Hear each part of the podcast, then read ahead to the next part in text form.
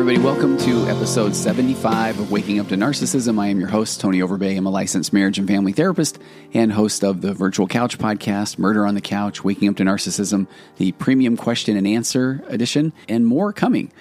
And let me just share very briefly that if you tried to listen to episode 74 of Waking Up to Narcissism and you ran into a lot of repeat sentences and some random guy that just pops in and says nonsense, that was definitely a problem. And it was here and it was also on the last episode of the virtual couch. And my podcast host did a nice job tracking that down. So that has been taken care of. So as these podcasts are evergreen, if you are listening to this in the future, then uh, disregard because all is well. All is well. But if you tried to listen to one of those last week, then please just go give it another listen because everything has been taken care of. So today we're going to tell a couple of stories and we're going to read a couple of emails. And I think that we will hope that a theme comes across in those stories and emails. Let me start out with the first story. And this is from a real listener.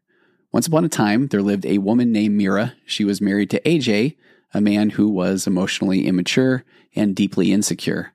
AJ kept Mira isolated, leaving her trapped in a lonely and gloomy world of her own, devoid of friends or social interaction. Mira had once had a soul as lively as a butterfly, but over the past few years, she felt like she was caught in a web of her husband's insecurities and emotional inadequacies. So one day, while AJ was away, Mira found an old forgotten violin. It had been an heirloom from her mother and was tucked away in a dusty corner of the house. She had been forbidden to play since her marriage, as AJ always said that it just drove him crazy. But in a moment of defiance, she picked it up and she drew the bow across the strings, and the hauntingly beautiful sound filled the house, and with it, a piece of her spirit rekindled. So in the days and the weeks that followed, Mira began playing the violin in secret while AJ was out at work. And she rediscovered the joy that it brought her, feeling an emotional freedom that she hadn't felt in years. So Mira began to question why had she ever allowed AJ to suppress her love for music, and more broadly, it had really affected and impacted her own self worth. So one day, while playing, she heard a knock on her door.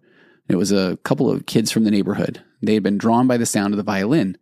Mira, she was very nervous, but she was excited. She invited them in, but she knew that AJ could not find out about this. So they began to visit regularly, and Mira slowly started to build the social connections that she had been missing, starting to play more. And then her friends and even a couple of neighbors started to stop by as well, some of the parents of the kids.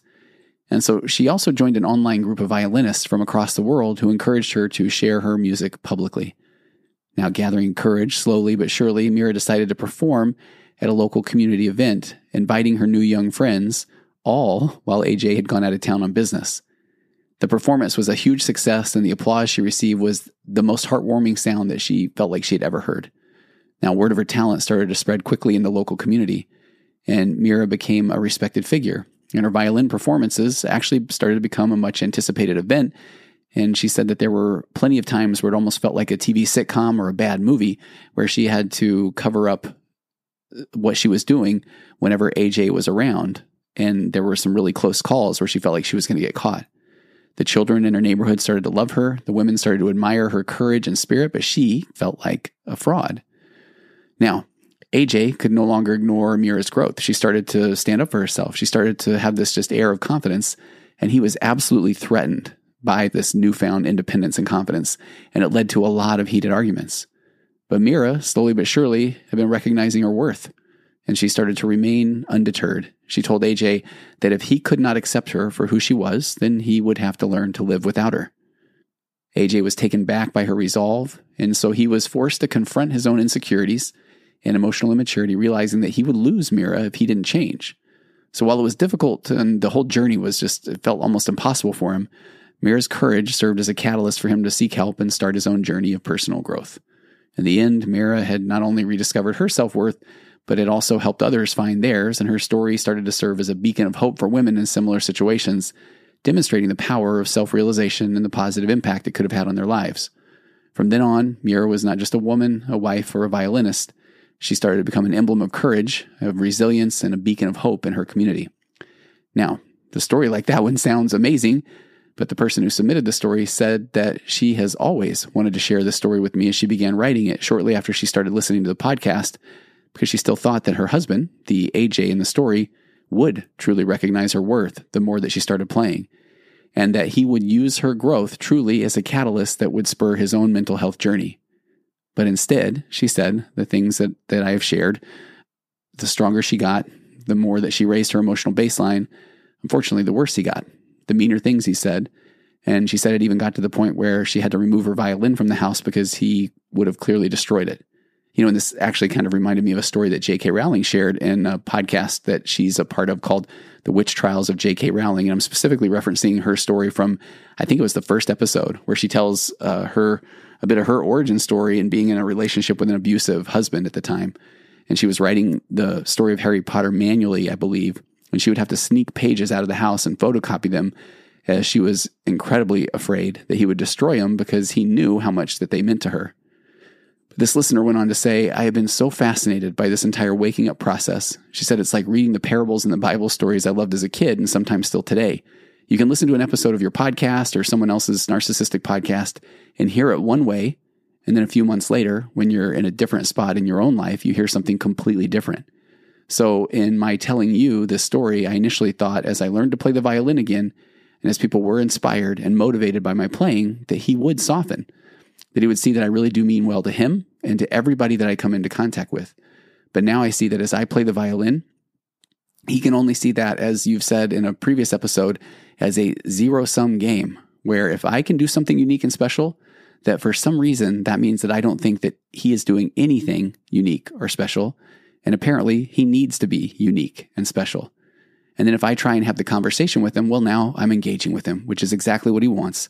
And his goal at that time now is to simply make me feel bad enough that I apologize, that I stop playing the violin. But here's the funny thing. And then do what? She said, I don't even remember or know what I'm supposed to do or what I always did after he berated me because now I can't unsee what I've seen. I have a talent. It can bring good. It makes me feel good. And when I feel good, I'm a better human being. I'm thinking of more pieces to learn, to play. And he sees that then as he is losing control over me as if now I am going to go off and sleep with everybody that hears me play. Yeah, that's right. He honestly said that at some point, And I realized I truly cannot put myself in his shoes because, yes, that would be hard if you felt like your wife was going to go sleep with everybody who felt comfort or was inspired by her music. But he said, but she said, I feel like that is a colossal waste of time, even to have typed that last sentence to you. So when he wants me to stop playing and, and she said, see, I don't even know what to say next. And for the first time, it actually feels wonderful. I don't know what the future holds currently, but thank you for the way you share the information that you do. I truly don't know what I didn't know. And as I have discovered more about the relationship I'm in, I have slowly shifted from trying to figure out how to make him happy to how to be happy. And that has been a journey.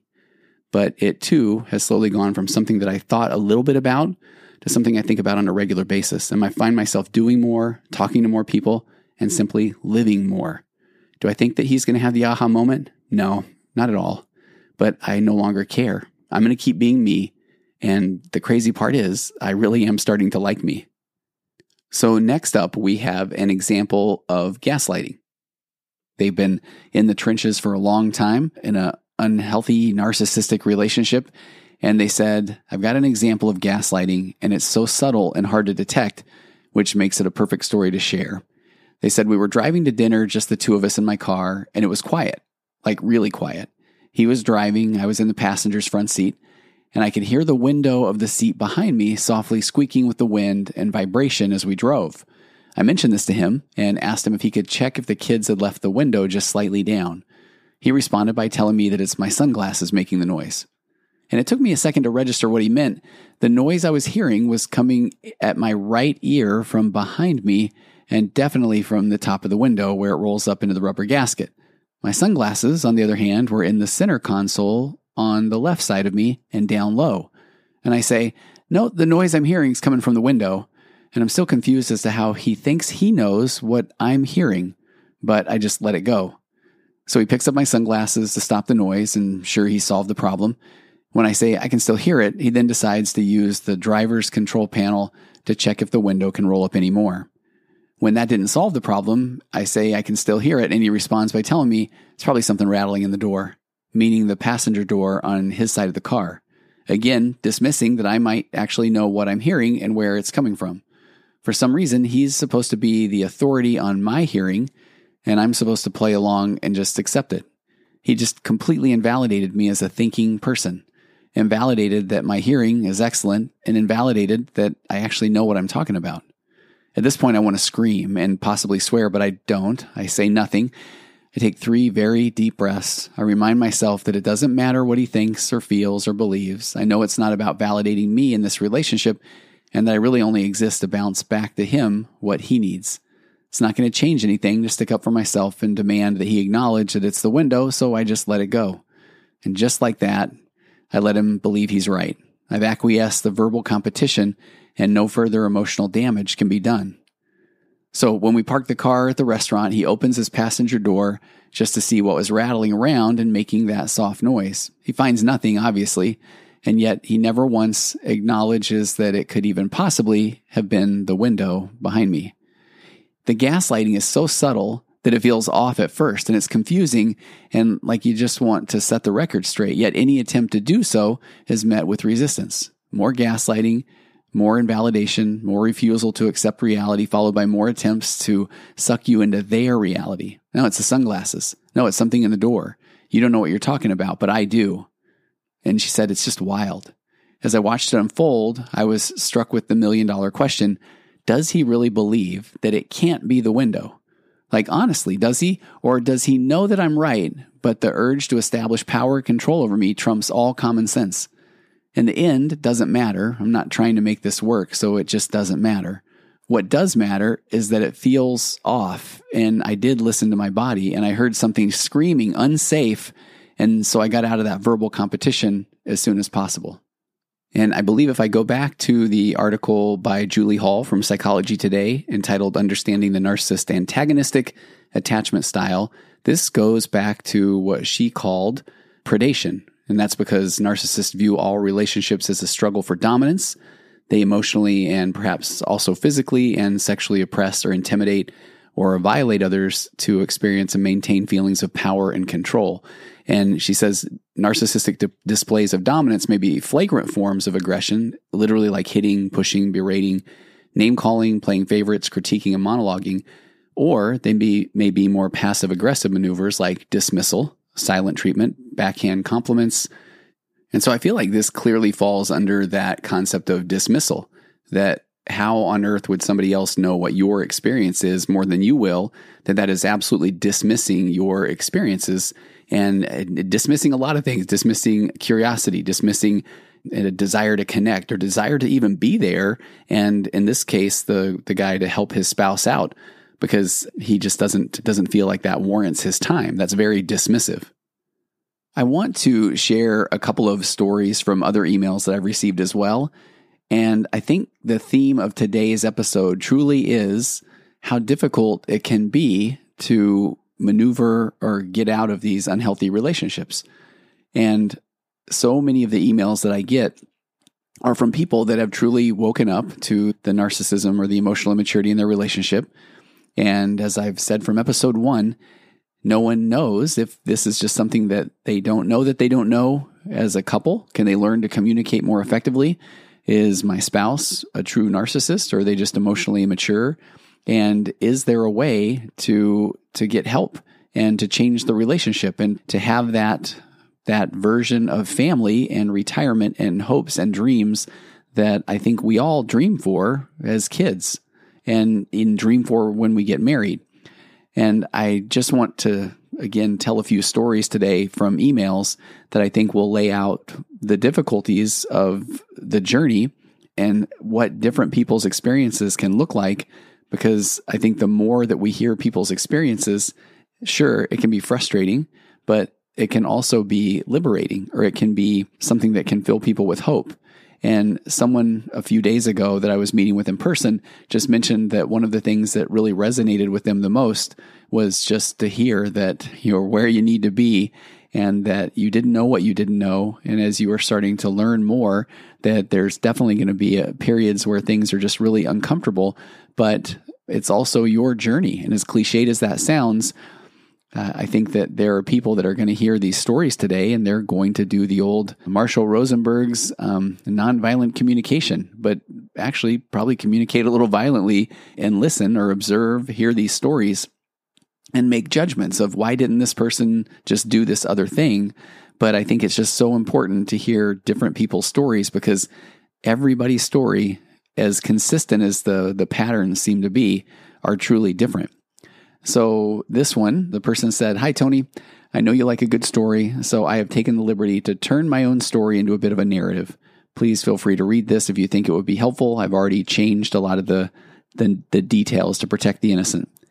Once upon a time in the bustling city of New York, okay, come on, we already got to like the fact that this one starts with a once upon a time. But once upon a time in the bustling city of New York lived a gentle woman named Clara. Clara had been told that she was beautiful as a child on the inside and out, yet over the course of her adolescence and well into her marriage, she felt anything but beautiful on the inside or out.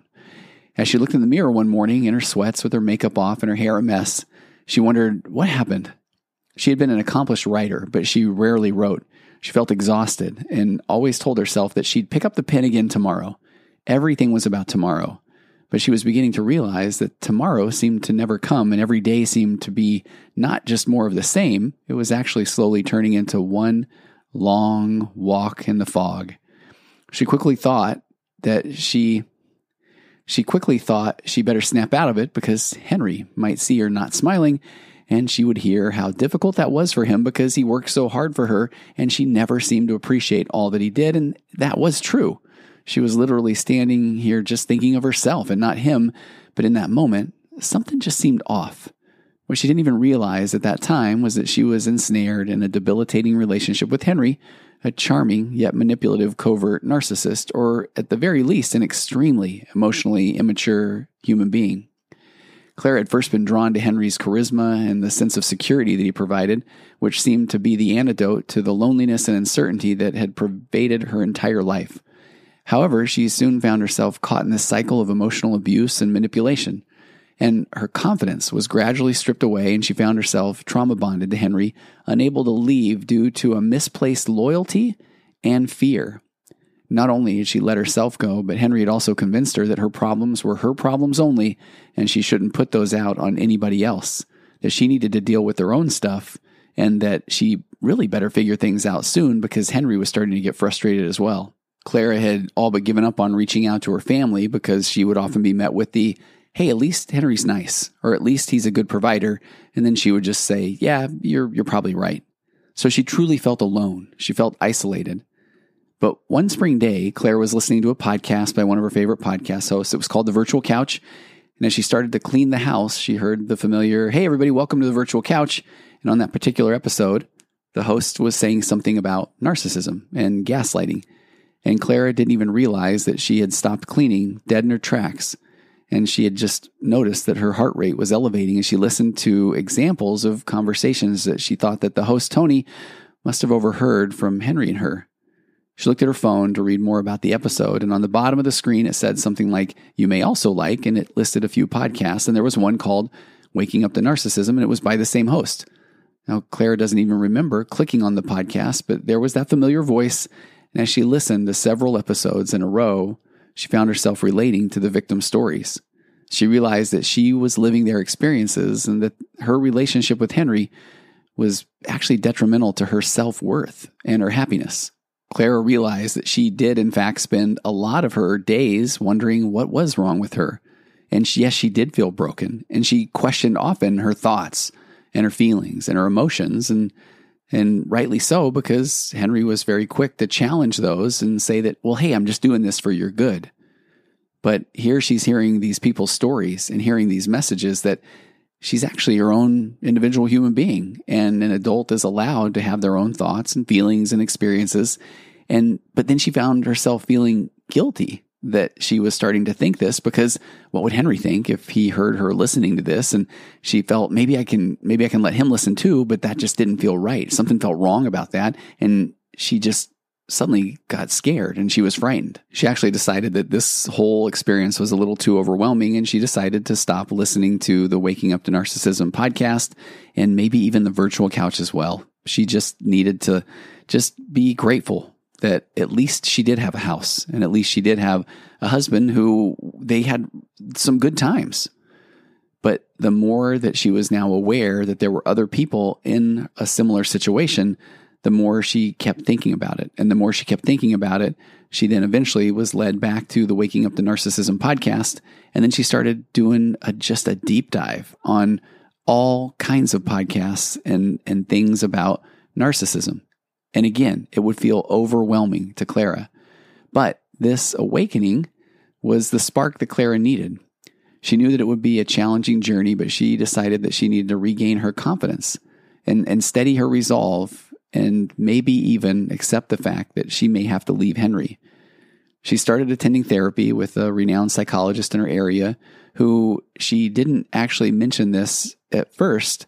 Clara didn't share this, but she went to a therapist that specialized in helping victims in narcissistic abusive relationships. Now, the psychologist helped Clara understand that the mechanisms of her trauma bond and equipped her with tools to rebuild her confidence. They practiced mindfulness exercises, which helped Clara to center herself and to acknowledge that her feelings were her feelings and acknowledge them without judgment. The therapist also helped Clara to reframe her experiences, encouraging her to view them as evidence of her strength and resilience rather than sources of shame and guilt. She was hearing the same message on the Waking Up the Narcissism podcast and on these other podcasts that she was listening to as well. And then, aside from therapy, Clara started working on her self esteem. Slowly but surely, she identified with Tony's examples of raising her emotional baseline. And she just started to hope and dream. And she suddenly started taking walks and she started to just notice that that life is actually happening all around her, but she had shut down her own life. Now, as she worked on her self-esteem and raising that that emotional baseline, she started to even embrace some of the solitude relishing the time that she was able to spend working on herself and even alone. She started to rediscover her love for writing and began documenting her journey. Each word she penned down served as a catharsis, and her stories resonated with many who had similar experiences. The positive feedback that she started receiving when she started an anonymous blog boosted her confidence and made her feel very seen and very validated. She then joined a local support group and also an online support group that Tony had recommended, where she was able to meet and listen to and read stories from others who are also in similar relationships and that had maybe already been through the process, that had been uh, victims of narcissistic relationships. And they shared their experiences, they learned from each other, and together they built a network of strength and understanding. The support and shared experiences that she found in the group became a source of empowerment for Clara and it made her feel less alone and bolstered her belief that she could break free from her toxic relationship. Months passed, and as Clara grew stronger, both mentally and emotionally, she still had bad days, moments where the trauma bond just seemed too strong. As she really did start to raise her emotional baseline and not engage in Henry's gaslighting, sure enough, the buttons that he pressed were often even worse. And that made it really difficult but it also made her feel uh, empowered to know that this was the experience of so many before her. And that the more that she was able to stand up for herself and have her own thoughts and opinions, even if they were just happening in her mind, that she started to feel like she was freeing up those emotional calories to do things that really helped her become a better person. She would often still doubt her own resolve, but she was patient with herself knowing that healing wasn't a linear process. She wrote herself a note in her phone when she heard Tony say that she didn't know what she didn't know. And now she knows, but she's still having a really hard time doing the things that she needs to do or wants to do. And that that is one of the most difficult places to be. But that she also could start to see that she was starting to do things more than she wasn't. And she started to actually believe that she could eventually become. Clara continued to lean on her support system and she continued her therapy, but slowly and steadily, her confidence built. And then one winter morning, a year after she first listened to Waking Up to Narcissism, Clara woke up and knew that she was ready. Her fear was replaced by resolve, her doubts by confidence, and she approached Henry and she laid out her truths that she had uncovered, and she firmly and calmly ended their relationship. Now, Clara's journey was not easy from there. He tried everything he could to get her back, but she grew to love, absolutely love popcorn and watching the show. And it required immense strength and patience and courage. And she actually took up cycling and created her own relational frame with the phrase, Do you want to ride bikes? Where before, after Henry would verbally abuse her and then come back in and say, Hey, uh, what's for dinner? Metaphorically, then saying, Do you want to ride bikes? She always felt like she had to. But now she was going to ride bikes whenever she wanted, and it would actually be something that would benefit her and make her stronger. But her unwavering commitment to regaining her confidence and breaking free from the trauma bond eventually led her to freedom. Her story is a testament to the power of resilience and a reminder that nobody should feel trapped in a relationship that diminishes their self worth. As Clara stepped out into the cold winter day, she breathed in her newfound freedom, and with the warmth of her own strength enveloping her, she was ready to face her future unshackled and free. So, thank you very much for sharing that message, Clara. I, am assuming that the writer is uh, that's based on her own story, and I want to next though share a story of this is more of the kind of stories that I get where people are saying, okay, I don't know how I can escape this right now, whether it's a financial commitment, kids, just so many different things where people will hear the stories of others, maybe what like Clara, and hear these stories about gaslighting, or they'll be a part of a group, and then they will still go back to that old narrative, that old chestnut of what is wrong with me, and there is nothing because your mileage not may vary, your mileage will vary. And so everybody's experience is based off of all the different things that they bring into the relationship and the things that they bring from their own childhood and adolescence. And, and then every family system is unique and different. But yet, what you're doing, if you're listening to this right now, and if you're starting to gain that resolve, then you're doing what you need to be doing. So let me share a story that's going to probably resonate with more people than than one would think. And it may also feel a little bit uh, i just i don't want to just throw the judgment sad on here but i just think this one is so so real of where a lot of people are right now. This person said that they have been a longtime listener of the podcasts and they said that they are forever working toward a phd in everything that has to do with narcissism and they do feel like they are in a much different spot than where they were a few years ago so much growth but also pain and then more growth and she said, You read a letter from a woman a while ago who was drowning in the middle of it all. She was desperately seeking something to hold on to, some sort of guide or hope for getting through a narcissistic relationship. I felt her pain, and I wanted to tell her that the secret to staying in it until you can manage to arrange getting out is to let it go. And I feel like it's that line alone that was what led me to build this episode around this letter in particular, because until you can manage to arrange getting out because there are people that do feel stuck and they are starting to wake up to a lot of the immaturity and narcissism, but just feel so stuck. So she said, You have to get to the place where you just don't care anymore. You truly know the relationship is dead and you honestly stop trying to make it work. You stop caring what they think or want or need or expect or desire because it doesn't matter to you anymore. Only then are you able to live in it without reactivity. And the funny thing is, even though you've radically changed how you're showing up for the party, they don't behave any differently. Will you still get triggered? You bet. But it hurts less when you don't place any importance on their opinion of you, which is a moving target anyway. It's going to take time, quite possibly years of trying, failing, and getting back up again. But if you are doing your personal work, you will have the tools to calm your nervous system and recognize gaslighting and manipulation and coercive control and power plays. It will always suck to live through these interactions, but you'll see it for what it is and not be surprised. You'll understand that every attempt at communication, even over the most mundane topics, will be turned into a verbal competition, which they do plan on winning. So you'll let them win in the first few minutes because you don't care. It simply doesn't matter to you. You will still have, quote, the good times when their mood dictates, but those breadcrumbs won't be enough to reel you back in.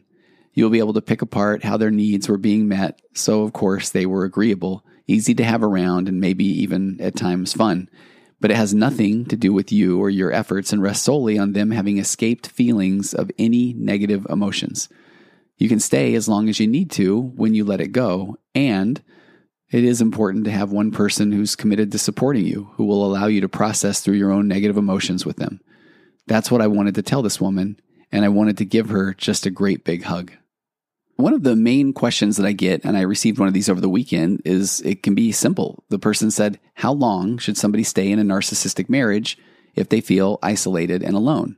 And the short answer is that no one should stay in an emotionally harmful or an abusive relationship, including one where they feel isolated and alone. Because just remembering that narcissistic or emotionally immature relationships involve patterns of manipulation and gaslighting and emotional abuse that can have serious impacts on your, your own mental health and your well being. But I think what uh, what is difficult is that decision to leave a relationship, especially a marriage, that's that is highly personal and it depends on a number of factors including things like safety um, financial resources children other logistical and emotional considerations so that decision making process is going to take time and it is so important to approach it without judgment. But that can be so hard to, to step outside of your own ego and not feel like what is wrong with you and you are doing something wrong. And, and so there, I, I really think there are some important steps that you really just need to keep in mind as you are starting to wake up to this entire process. And I am still saying that this is where if you are still trying to decide, is the relationship viable? Is this just a situation where we don't know what we don't know? Can I get uh, my husband or wife to go to counseling, to therapy? Will they listen to courses? Will they do podcasts? Are they willing to sit with some discomfort and self reflect? But here are the things that do need to be considered. Safety. If you feel or worry that you will be in physical danger, it's going to be really difficult and you may need to contact the domestic violence hotline or even be prepared to talk with local law enforcement. And, and I think when we start out with safety first, it can just show how difficult navigating this situation can be and to people that are not in these type of relationships then they hear something like that and they say yeah just reach out just call. But i know that i work with plenty of people that they're they don't feel like they can even call because their phone may be being monitored their spouse might be checking on phone records and there's just so much control but after safety, then seek professional help. Seek guidance from a professional counselor or a therapist that's experienced in this narcissistic or emotional abuse. They can provide you with strategies for coping, resources that if you do feel like you need to leave, and then emotional support during the process. Because when all you're doing is kicking things around in your own head, then they are going to tend to go toward the negative. And it's so important, as our fictitious Clara mentioned, to find a support network. Reaching out to trusted friends and family members but again, not the Switzerland friends or family members, the ones that are going to give you the, well, at least this, but joining that support group. Isolation is a tactic that is used in abusive relationships. So having a network of support can be beneficial and it can be online, it can be in person, but having people that are, are having these shared experiences is just a phenomenal place to be. And I find that a lot of people that I talk with, and sometimes I get emails from people that are just saying, here's all the things I'm going through and, and help, and I need advice, and I don't know what to do next. And if I suggest joining the, the private women's Facebook group or soon the men's group, I will often hear, well, yeah, but I just don't want, I don't want to be in there because I don't want it to be so negative, or I, I don't want people to know who I am, or, and I really just worry that those are a lot of just the yeah buts. It's the fear of the unknown but education can be the key. So we've got safety, professional help, support network, but education. Starting to learn about uh, narcissistic abuse and its impact on victims and understanding that this dynamic can be very, I mean, when you start to understand what's going on or that dynamic of what's happened in the relationship, that can be validating and empowering and helping you start to make some sense of the nonsense that is happening. And then just slowly but surely, you can start to just think about and lay out a plan. Because if you do decide to leave, develop a safety plan. I know it may sound dramatic, but it is absolutely normal for people to start securing finances or starting to look ahead to find a safe place to stay and ensuring that children, if there are any, are protected. But remember that you do not have to face this alone at all because there are the groups that are available, there's resources available. And if you're in the US, the National Domestic Violence Hotline is available at 1 800 799 SAFE 7233, or you can access help through their website. But the most important thing to remember is that everybody deserves to be in a relationship where they are respected, where they are loved, and where they feel safe, and where they are allowed to have their own opinion and their own experiences. And I so often worry that people, when I'm putting this out there, and the reason why I want to just continually beat this drum is that when I say we didn't know what we didn't know if we were in emotionally immature, unhealthy relationships, then we absolutely don't know what a healthy relationship looks like. And so it is something that you deserve. And you deserve to be able to be uh, validated, have your opinions heard and understood. It, it should be okay for you to make mistakes because we all do, and have somebody that's there to even just laugh about things with. You know, oh, that happened, and not say, there you go again, or here's what you're doing, or what you need to understand that it's it's not it's not healthy in a relationship to have the other person continually telling you what you need to do, what you need to know, what you're not understanding about yourself because you actually are the best person to be the expert on yourself. And so part of this whole awakening process is starting to really understand who you are. And I would not continue to ask someone, who am I? If that person is someone that is telling you things that do not make you feel like you are of worth, because that is going to be emotionally damaging. And you are going to waste a significant amount of your life, your time, your emotional calories trying to determine, am I okay? Or am I broken? Or am I of worth? Because you are. You, you absolutely are of worth. Not broken. Uh, nothing wrong. You are of worth. So I will end here with a, a bit of an impromptu story. Once I was serving in a church position, a church uh, calling, and there were a bunch of us that were in a meeting, and you like to start with a good old hymn and an opening hymn. And there wasn't anyone that immediately jumped up and said that they knew how to play the piano a good friend of mine named Tom said, Well, I, I played a little bit back in college, and that had been a long time before that night. So he jumps up there and he starts playing, and I will never forget, and I don't even know why it just worked the way it did. But he started playing and he got about three fourths of the way through the hymn. We were all singing. It was a, a good mood. Everybody felt jovial. But then he just started to peter out and plunk some keys that just didn't really seem to be the right keys. And then he just stopped. And we all just sort of looked at each other and it just felt right. We had enough. We had enough of that hymn. The mood, the feeling that we needed was there. So why, why belabor something that had gone pretty well? So hopefully you've gathered some information from the stories that were told today. And so much like Tom stopped playing that hymn, I think I'll stop recording this episode. And if you have some follow up questions, please send them my way, info or contact at tonyoverbay.com. And I would love to hear your stories. I would love to hear if you would like to be a part of either the men's or women's Facebook group. And then I will see you next week on Waking Up to Narcissism.